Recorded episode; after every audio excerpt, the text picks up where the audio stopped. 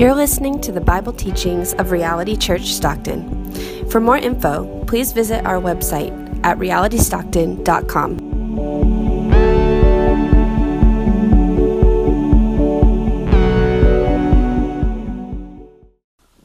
All right, so John 20, verses 19 through 23. On the evening of that day, the first day of the week, the doors being locked where the disciples were for fear of the Jews, Jesus came and stood among them and said to them, Peace be with you. When he had said this, he showed them his hands and his side. Then the disciples were glad when they saw the Lord. Jesus said to them again, Peace be with you. As the Father has sent me, even so I am sending you. And when he had said this, he breathed on them and said to them, Receive the Holy Spirit. If you forgive the sins of any, they are forgiven them. If you withhold forgiveness from any, it is withheld. Now, Acts 2.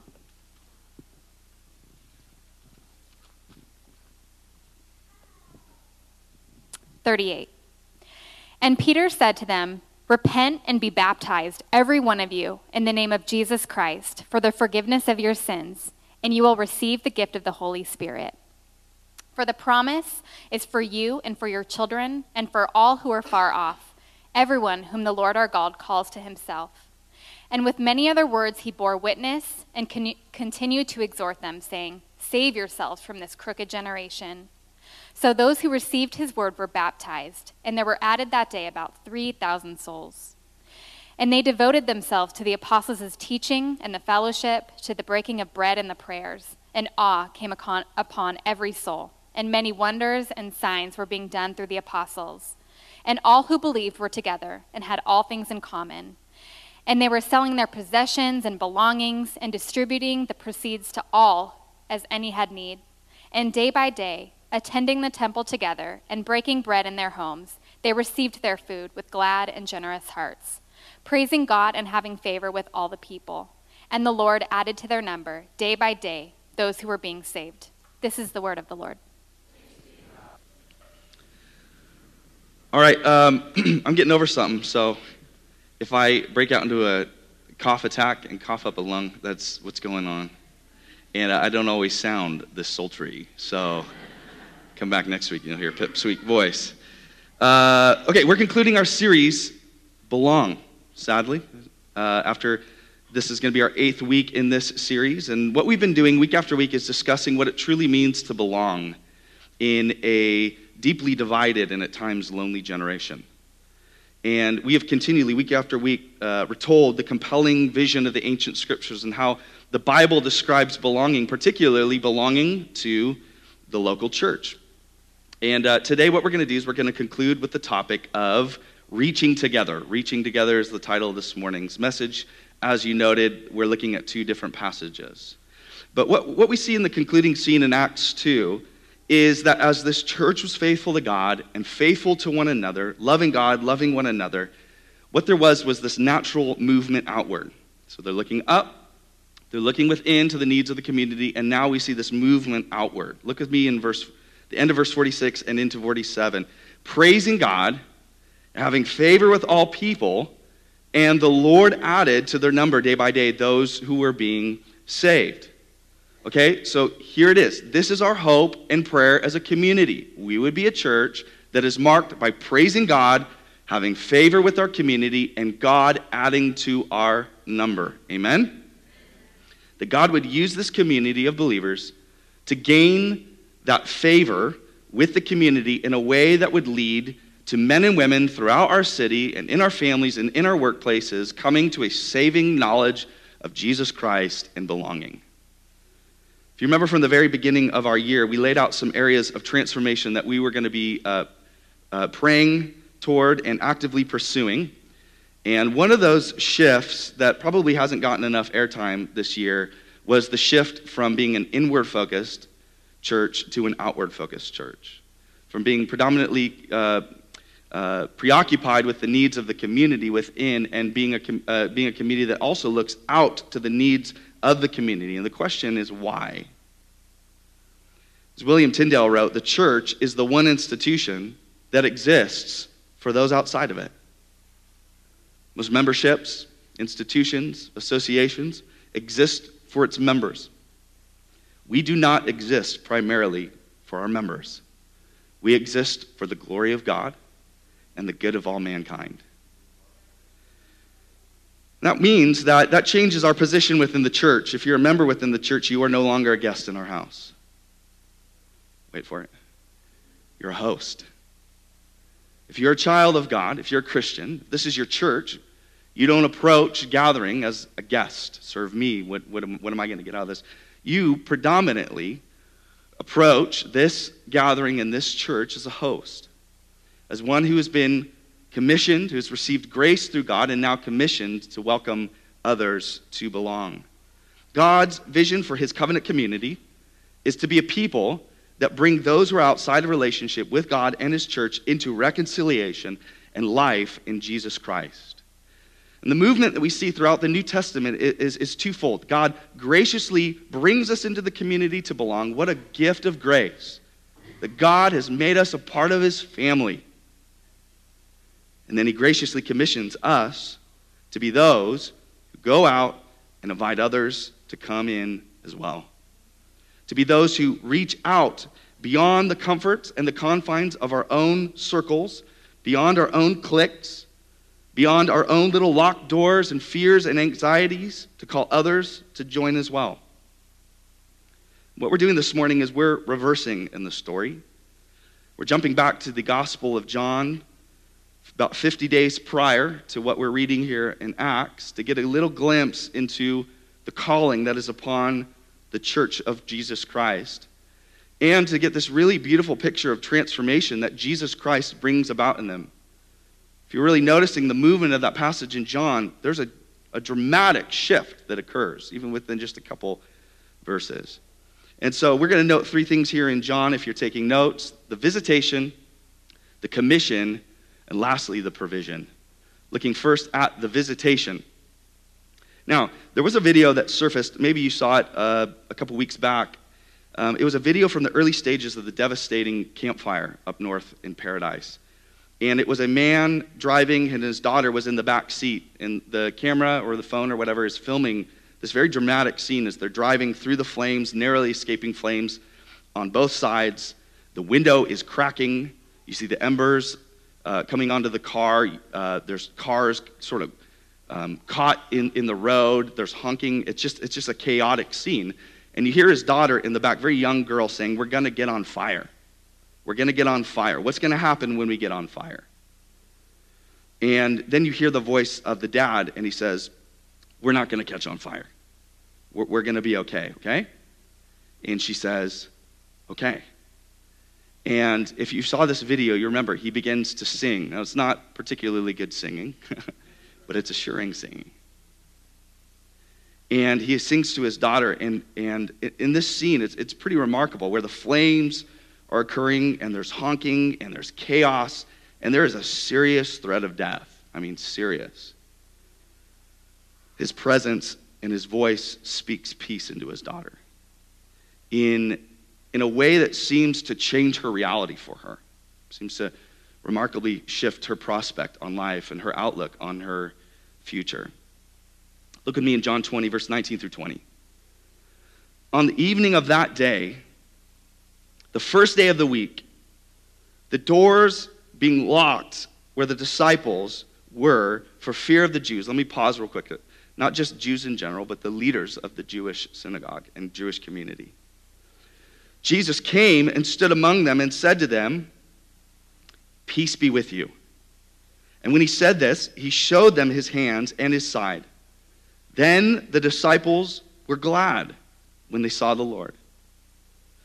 On the evening of the resurrection, what John is noting here, the very day that Jesus Christ conquered death, sin, the grave, Satan, and all of it, a day that should be marked by joy, a day that should be marked by enthusiasm, a day that should be marked by, you got to hear this. This changes everything. But what do we see? We see the disciples gathered behind locked doors, afraid for their lives. That locked door is very important to know because it symbolizes a couple things for us. Symbolizes not just the threat that's being kept out at this moment. They've locked the door because they're worried about who's going to come in. but also symbolizes the message of hope that is now being kept in. Not just what's being kept out, but that message of hope that's being kept in. What we read of here is not just the threat that the church was facing at this moment, but the threat that the advancement of the gospel of Jesus Christ was facing in this moment. This, these were the apostles. These were the witnesses. These were those who were commissioned to go and spread this gospel, spread this message into the world. And there it is, locked up in the safety of their gathering. There it is, protected. And yet, in this beautiful scene, Jesus steps into their fearful little huddle and he says, with repetitive power, he says it twice if you noted, peace to you. Peace be with you. One of the richest words that we have in Christianity is peace. Peace. We see its profound meaning in the Old Testament God's vision for human flourishing, shalom. God's desire for humanity, God's desire behind all of recreation that we would experience shalom, that we would experience peace. Christ says, Peace to you. The scarred hands and feet of Jesus Christ speak of the peace that he brings between God and sinners. Those scars speak of the fact that he's eliminated the enmity that exists between us and God because of our sin. The enmity that he has torn down through his atoning sacrifice on the cross. Peace to you. The gift of the Holy Spirit speaks of the peace that he's bringing into the world through us, his peacemakers, his ministers of reconciliation into a deeply divided world. What we see here is that Christ steps through the locked doors of our fears, where we are hiding, and he speaks peace into our souls peace with God, peace with others, and peace within. Peace to you, Jesus says. What does this mean? What does this change when Jesus says, Peace to you to these disciples. What we see in just a matter of two verses are a group of disciples that are absolutely overcome by fear and terror of being found out as followers of Jesus Christ. And now they are overcome with joy. In an instant, they are now overcome by joy because of this peace spoken into their lives. And this peace that Jesus, his presence and his voice brings into our lives as well, eliminates barriers. Jesus' peace eliminates barriers, the ones that simply exist and the ones that we have created ourselves. Those barriers that hold us down, the ones that hold us back, the ones that hold us down with guilt and cripple us with fear and anxieties, those cannots, will nevers, I'm only going to be this, and I will never be this, and this is all I'll ever be, and who am I to all of those barriers and all of those fears and all of those obstacles? Jesus steps through and he speaks peace. He says, Peace. Those barriers are there, and they may seem as real as ever. And yet, I love this picture.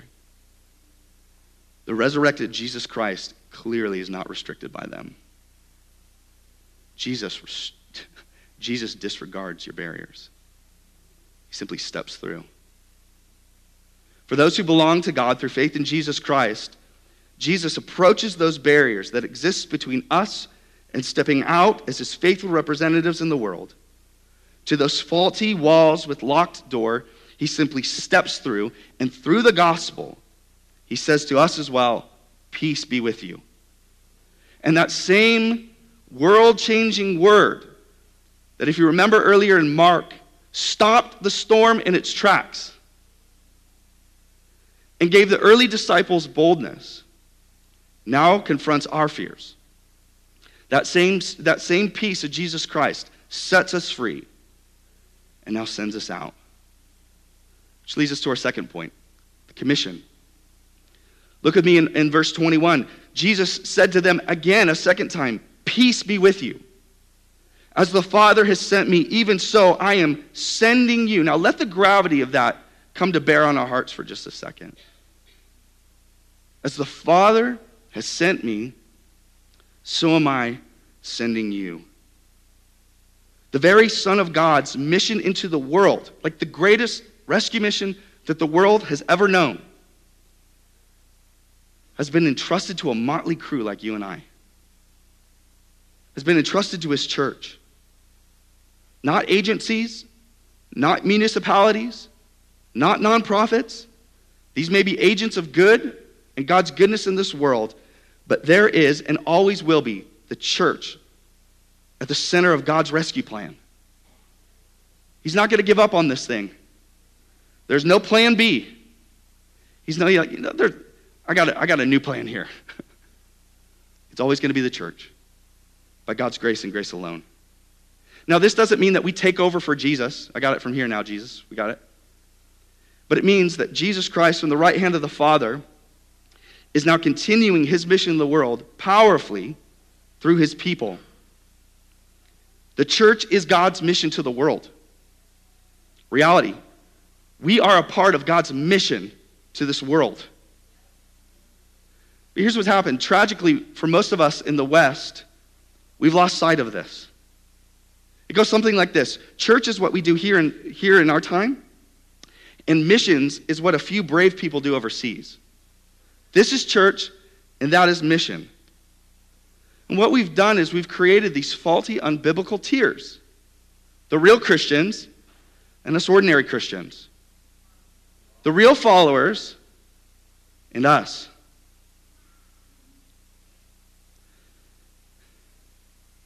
And what the rest of us do, while they are out there doing the mission, while they're fulfilling the Great Commission, we do our part by coming to church on Sunday. And as a result, many of us have lost our sense of sentness. Many of you maybe have lost your sense of sentness. We've allowed Jesus' commissioning voice grow deaf, grow faint.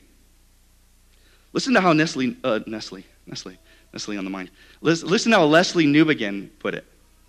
We've corrupted the word church by constantly using it in a non missionary sense. Pause. Can you take that down real quick? There we go. Okay, we'll come back to that. We have corrupted the word church by disconnecting it from its missionary sense. What taints the reputation of Jesus' church? See, we could come up with a long laundry list of things that would taint the reputation of the church. And he says the number one way that we do it is when we disconnect it from the mission of Jesus Christ. All right, let's bring it back up. Thank you. If it was always clear both in our speech and in our ecclesiastical life, that the church is the mission, that it is essentially something dynamic and not static, that the church exists by mission as fire exists by burning, then interchurch aid would always be aid for mission and nothing else. It would always be about aiding the mission. Perhaps real clarity will only come when there has been a sufficiently deep process of self examination in the life of the ordinary congregation so that the ordinary churchman understands that to be a member of the church, listen, means to be a part of the mission to the world. To be a member means to be a part of the mission, God's mission to this world. God's people are a sent people, and listen, without exception. I know, I, I know. We see ourselves as the exception. Maybe we don't think we're gifted enough. Maybe we think our, our past is too tainted. Maybe we don't know enough. A couple more years of study, a couple more years of discipleship, then I'll be ready. God's people are sent people without exception. If you belong to Him, you belong simultaneously to His mission to take the transforming message of Jesus to those who are near and to those who are far to those who are across the globe, and listen, to those who are across the street with just as much power, with just as much necessity, with just as much dignity. Hear these words of Jesus coming directly to you. We read God's word and we think it was for some other people back then. Listen to Jesus' words to you. I could say this with confidence. This is Jesus' vision for your life. As the Father sent me, even so, I'm sending you. I'm sending you. I'm sending you. I'm sending you. I'm sending you. I'm sending you. I'm sending you. But we may be asking how?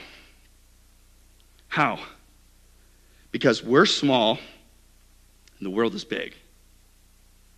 We, like these early disciples, this first group huddled here, is very small compared to the need of the world. The needs around us are so great, and at times we feel so inadequate. How on earth is Jesus going to fulfill such a huge, important mission through little us?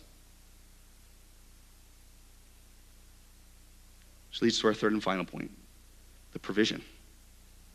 Verses 22 through 23.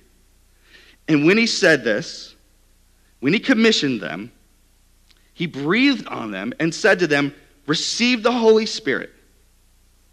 If you forgive the sins of any, they are forgiven them. If you withhold the forgiveness of forgiveness from any, it is withheld. How?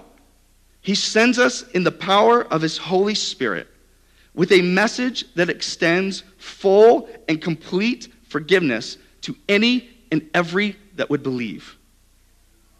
A message that saves. God's power unto salvation, Romans 1 would tell us. Now, many people argue about this passage, and um, I don't really get caught up too much in that. But part of the argument is whether or not this is occurring before or after Pentecost, where John is on the timetable here. Maybe the apostles received the Holy Spirit before everyone else did at Pentecost. Or maybe they received just like a little taste, just a little nibble uh, before Pentecost comes about. I don't know. But for us, what matters most is that we know that the Spirit has been given. For those of us who live this side of Pentecost, the Bible tells us that for those who are united in Christ through faith, we receive the Spirit in full measure. Not a nibble, not a little taste, not a little here, here's some now and a little bit later, in full measure. The Spirit of God in every believer, with every believer, empowering every single believer. What seems to be happening here is Jesus is giving a visual demonstration of what would come in just a matter of weeks on Pentecost. But the demonstration is sort of, sort of strange. What's the demonstration? He breathes on them. He breathes on them. That's weird. That's weird. Could you imagine if a coach brings his team into the locker room? It's, it's halftime, and the final half determines the championship. He's getting them psyched up, he's getting them pumped up. He says, All right, get out there and win. Now come here, let me breathe on you. I'm just, gonna, I'm just gonna stand at the door and just kind of blow on you as you pass through. That'd be weird. Super weird. This doesn't seem like a, like a go get them kind of thing to do. So the question is why? What, what's the point of breathing on them? What, what's, what's John communicating here? What's Jesus communicating here? What we see throughout the Gospel of John is there's a particular emphasis on the reader making connections between this Jesus who came and lived and performed miracles and said amazing things and died and rose on the third day. That the reader would make connections between this Jesus and the creation of the world. In fact, we have this example, John 1 1. In the beginning was the Word. That's Genesis language there. In the beginning was the Word, and the Word was with God, and the Word was God. John's making some connections. And what he's doing here, again, is he's making another connection. This picture of Jesus breathing on them points us all the way back to Genesis 2. This is what we read. This is what Jesus is connecting for us Genesis 2 7 through 8. Then the Lord God formed the man of dust from the ground and breathed into his nostrils the breath of life. And the man became a living creature. And the Lord God planted a garden in Eden in the east, and there he put the man who he had formed. Uh, so, what, here's the connection. Just as God breathed his spirit, breathed his breath into Adam at creation, and therefore made him a living being, a living man, a living creature, and then placed him in the garden as, as his representative. We're seeing this again here in Jesus. What we see demonstrated in John is that Jesus breathes his spirit, he breathes his breath, he breathes his new life into us, bringing about new life into our lives, places us into the world as his representatives. What Adam failed to do, Christ fulfills, and then Jesus gives humanity another chance, but now with the power of the Holy Spirit. To be God's faithful ambassadors, not just now in the garden but in this garden world. For the believer, God has breathed his life into you. Think about this. That same breath that formed and spoke the entire universe into being is now breathed into our lives and now has provided his very power for you so that you and I, his children, can be his faithful servants sent into the world with the message of grace, with a message of mercy, with a message of eternity and forgiveness and, and transformation. So those of us who belong can, with confidence, go invite others to belong as well. There's a scene in Indiana Jones and The Last Crusade. Yeah, okay. Um, and it's the scene toward the end where, where Indy is close to the Holy Grail, but there's this large chasm between him and what he set out to accomplish. And he's standing up against the cliff. He sees this chasm. You know, he's there, his shirt's unbuttoned, it's like sweating. Like tons of women from the 80s are like swooning, you know. and you know his, his, dad's somewhere else like reminding him of the myth like it, you, you got to take a leap of faith and he's remembering you got to take a leap of faith you got to take a leap of faith stepping out into what seems like peril. And many of us are at that place peering into the distance. We, we can see across the chasm. Over there we see that life of boldness for jesus' sake. We see that life that god has called us to. We see that, that call to, to go make disciples we see that call to go be bold for Jesus Christ and to share our faith and to spread that message of forgiveness through Christ and to, and to see people's lives change. We're, we're, we're peering across the chasm, but then we, we feel like we can't reach it. We look down at, at the jagged rocks below and we think, gosh, what if I fail? What if I fall? What are they going to say? What if they laugh? What if things get awkward? What, what, what am I going to lose? What ends up happening is we get consumed by the dangers. That fear that gripped the disciples grips us as well. And in these moments, what we need to remember is this, is this scene in John. We need to remember this scene. We need to step out into the unknown and trust Jesus' gift to us, the provision of the Holy Spirit. And this is what it means. The gift of the Holy Spirit means that God's very grip is upon us. God's very grip is upon us that Christ's ministering presence is with us. And now all of heaven's power and all of heaven's might is at work within us to accomplish what God has called us to so that we can step out, so that you can step out. Amen? Here's what I want to conclude with. Uh, there's a passage that's been bugging me in Acts 2. And uh, it's a, a, particular line here. It's found in verse 43. I'll read a, the part coming uh, before it, just for context. And they de- this is our last chance in Acts 2 for a while, so I got to get it out now. And they devoted themselves to the apostles' teaching and to the fellowship, to the breaking of the bread and prayers. And awe came upon every soul. That line right there has haunted me since we've began this study, because I'm not really even sure what that means. Awe came upon every soul. What are they seeing? What are they experiencing? Here, here's what awe assumes awe assumes that one or multiple senses are being activated. We see something that's awe inspiring, we taste something that's like, whoa. We, we, we hear something that moves us. Awe generally activates our, our senses. So the question is what did they see? What are they feeling? What are they hearing? What are they looking at? What are they experiencing? The apostles saw, and they actually got to touch Jesus.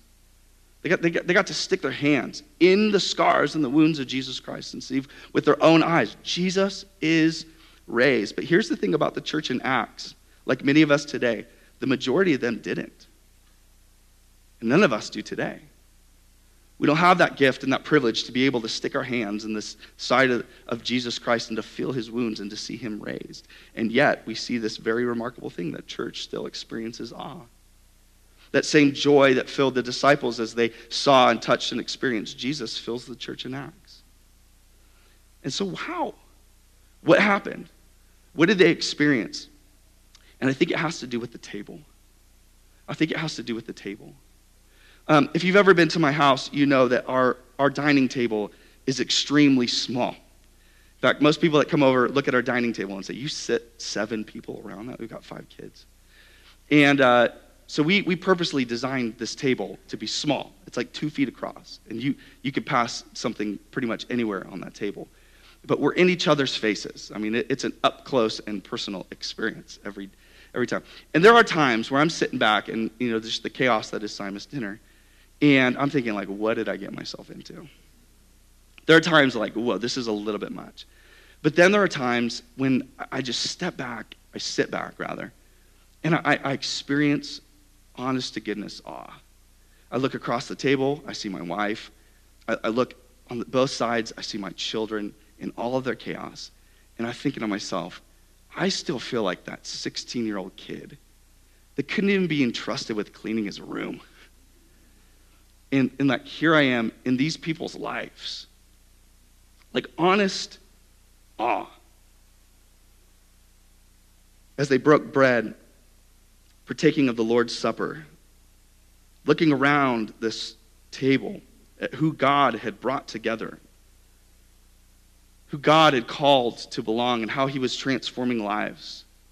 Luke tells us ah, awe continued to fill every soul. Reverend Greg Boyle shares the story of a, a, young man that came through their gang rehabilitation program in Los Angeles who turned his life around, got saved, and now is ministering to others. And he shares of how this young man was beat bloody every single day of his childhood. He'd go to school with three shirts on to cover the blood. And so he, he went into his adult years ashamed of those scars. He wouldn't let anyone see them, he wouldn't let anyone know about them because he was ashamed. And uh, Reverend Boyle shares that there was this moment where he, he, he learned to accept and welcome his wounds. And this young man shared this. He said, How can I help heal the wounded if I can't welcome my own?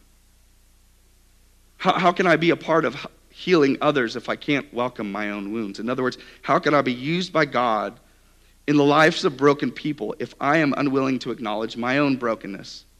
The brokenness of my life, the brokenness of my story, the brokenness of my upbringing. Peter Scazzero writes this We all come into the family of Jesus with broken bones, wounds, and legs shot up in the war of life. God's intention is to heal our brokenness and to patch up our wounds. But he allows the scars and weakness to remain. Jesus allows the scars to remain. Why? Why? Because as we see in John, scars are compelling. Scars compel. In the kingdom of God, our scars serve as testimonies. How? Because they tell the world around us the story of Jesus' resurrection power and his ability to transform lives. You, my friend, are a living, breathing, walking testimony of God's grace, scars and all, wounds and all, broken history and all, broken present and all. Today, we don't have the ability to touch the hands and the side of Jesus, like I mentioned, like the first disciples did. But that doesn't mean that the church is left without a witness. That does not mean the church is left without awe. Because I look into this room and I see all around testimonies of God's work in the world. I look around this room and I stick my hands into the scars, the proof of God's resurrection power at work in our midst. Perhaps awe came upon every soul as the community began to witness just who was being welcomed to belong the scarred, the broken, marginalized, those who've been told you don't belong here, those who've been held out. They looked around the table. They saw all the divisions and the barriers being leveled in the name of Jesus Christ. And it was as if they were staring into the very glory of God in their and awe came upon every soul. And that's our prayer. That's our prayer behind this series. This is a, our prayer for our mission as a church to make disciples. That as God adds to our number as well, that our community would look on and say, Look who God has brought together. And awe would fill every heart. Amen. Amen. I'd like to call the worship team up at this point.